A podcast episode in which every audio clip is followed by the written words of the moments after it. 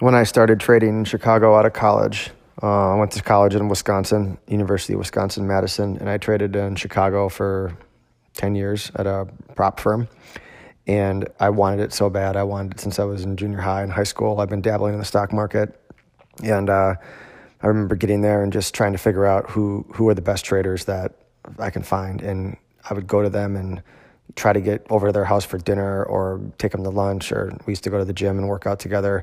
And I would look at their trades and I would go back and plot their trades. So I would take like a red and a blue pen and enter where they bought and where they sold and try to look at that and then look at what I did and figure out like why are you buying here? Why are you selling here? What are you seeing? You know what are you looking at? And that was part of my learning process. And then I found a few people who thought differently and started to try to extract how they got that logic in their head and what made them see things the way they saw things.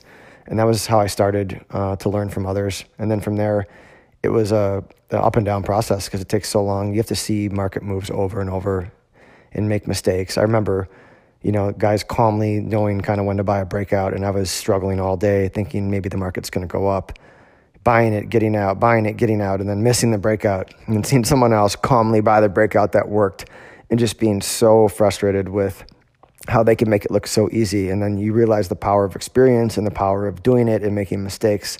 And you really can't underestimate that. So it's just, you got to go through it. And um, yeah, I'm just kind of reflecting today on, on some of those stories and how that, how that played out. And as I now, I've been doing it for, I don't know, 15, 16 years. I still make a lot of those mistakes, but the psychological pain and the regret and all that stuff and the comparing yourself to others, it just goes away over time. You learn that that's not that's not useful, and the faster you get rid of it, the better. But it's human nature to to get to get through that.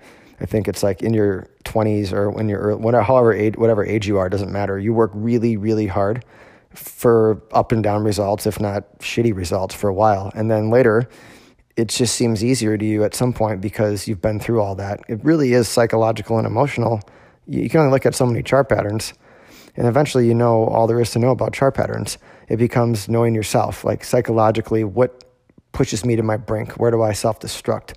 When do I disobey my risk plan? When do I get euphoric? And you, after making the mistakes, you just kind of know your boundaries, and you you you are who you are. And you you you know you have this personality you have this disposition and you have to work within that. Surely you can grow and expand and learn more but you have to look at what you can take. You know, if you're an emotional person and you're an excitable person you've been that way as a kid trying to deny that in your trading is not going to help you.